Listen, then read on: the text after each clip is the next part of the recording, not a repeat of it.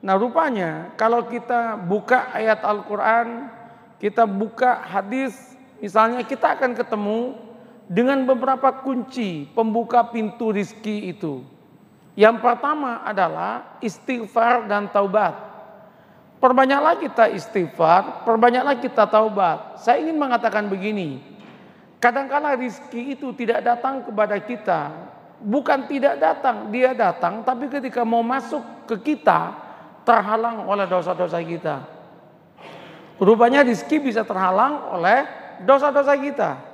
Nah tapi jenengan akan bertanya kepada saya, mengapa orang yang banyak berdosa tapi rizkinya lancar?